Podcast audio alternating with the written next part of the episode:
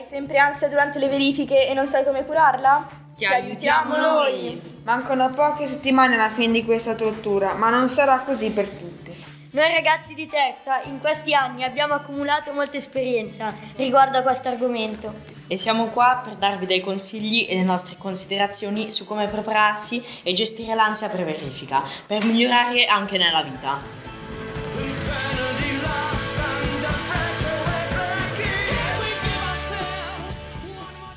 Come prima cosa bisogna analizzare l'ansia che influenza sia la mente che il corpo e molte volte sono collegate. Ad esempio la paura di ricevere una verifica difficile ci porta ad avere il classico tremolio alle mani o alle gambe.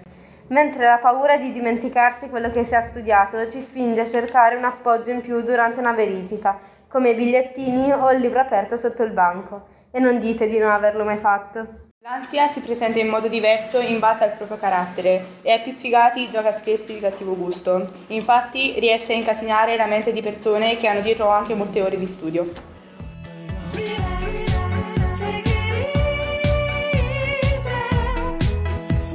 L'ansia per le verifiche è sicuramente un problema che accomuna molti adolescenti, ma quali sono i motivi? Noi ne abbiamo individuati i due principali, la paura per il voto e la reazione dei genitori. Sicuramente il voto mette molta ansia perché si ha paura di deludere se stessi. Io sono un esempio vivente perché quando prendo un voto con il risultato più basso di quello che mi aspettavo, la mia autostima, che è già sottoterra, si abbassa ancora di più. Anche per questo uso un metodo da sempre, penso sempre al peggio così non mi posso deludere. Un altro motivo dell'ansia è credere che il voto mi rappresenti. A volte quando si prende un brutto voto si crede che noi siamo quel numero e quindi non siamo capaci di prendere voti più alti e questo porta anche a non studiare più. Purtroppo molte persone se prendono un voto negativo si scoraggiano e non vogliono più studiare. Penso che questo accade perché vedendo che il risultato non è quello che si aspettavano si arrendono, credendo di non riuscire a fare nulla.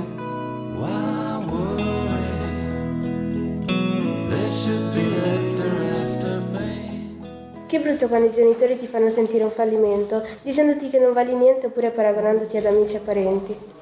Purtroppo sia per i voti positivi che per i voti negativi i genitori possono paragonarti alla tua classe.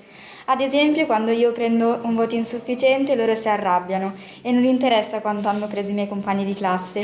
Invece, quando prendo un bel voto, ad esempio 8, 9, i miei genitori chiedono sempre quanto hanno preso i miei compagni e se hanno preso più di me, dicono che potevo fare di più. Vi sembra giusto secondo voi? I miei genitori pensano che se prendo brutti voti o non faccio in tempo a fare tutti i compiti o studiare sia colpa del telefono. Insomma, per loro il telefono è sempre la causa di tutto. Quindi, come punizione, è la prima cosa che mi ritirano. Io mi chiedo come ritirarmelo possa veramente cambiare qualcosa.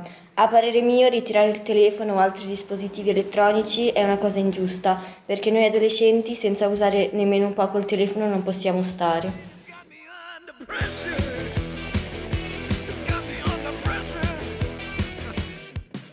È difficile pensare che l'ansia possa essere anche positiva, ma è così. Infatti ti aiuta a studiare di più, quindi a fare meglio nella verifica o interrogazione. E ti farà sentire più libero dopo una verifica o una gara. Basta, sono già finiti gli aspetti positivi. Scherzo, dai, non è vero. L'ansia può essere una carica sia nello sport ma anche nelle verifiche. Infatti se arrivi tranquillo e senza voglia una gara difficilmente andrà bene.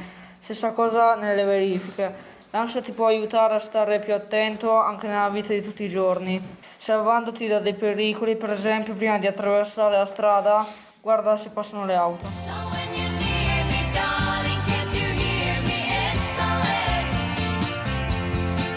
Visto che è da molto che state ascoltando, vi do una buona notizia. Questo è uno degli ultimi argomenti ed è uno tra i più importanti tra quelli sentiti prima, i consigli.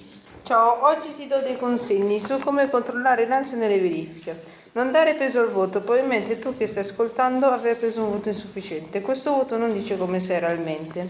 Un altro consiglio che ti do è sii sicuro di te e pensa che sia un'esercitazione, concentrati, le capacità per farlo, puoi farcela, non è difficile.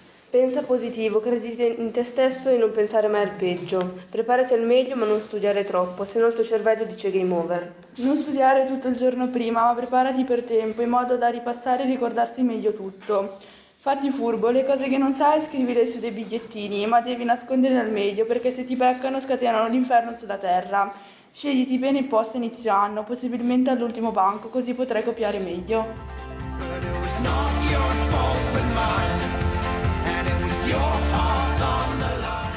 Può sembrare strano, ma esistono anche degli aspetti positivi delle verifiche. Ad esempio lo stimolo di quando prendi un brutto voto e la volta successiva ti impegnerai e studierai di più per migliorare. Le verifiche possono avere anche l'aspetto positivo di mettere alla prova la nostra conoscenza e per alcuni che non soffrono troppa ansia può essere anche un divertimento. Da parte mia un aspetto positivo delle verifiche è quando prendo un bel voto e i miei genitori mi fanno un regalo o una sorpresa e questo mi spinge a prendere più volte ottimi voti. Per me sono anche un modo per mettersi alla prova con se stessi.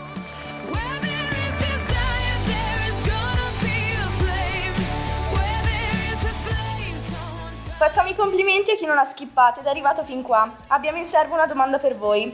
Vi è piaciuto questo podcast? Noi speriamo di sì. Arrivederci alla prossima.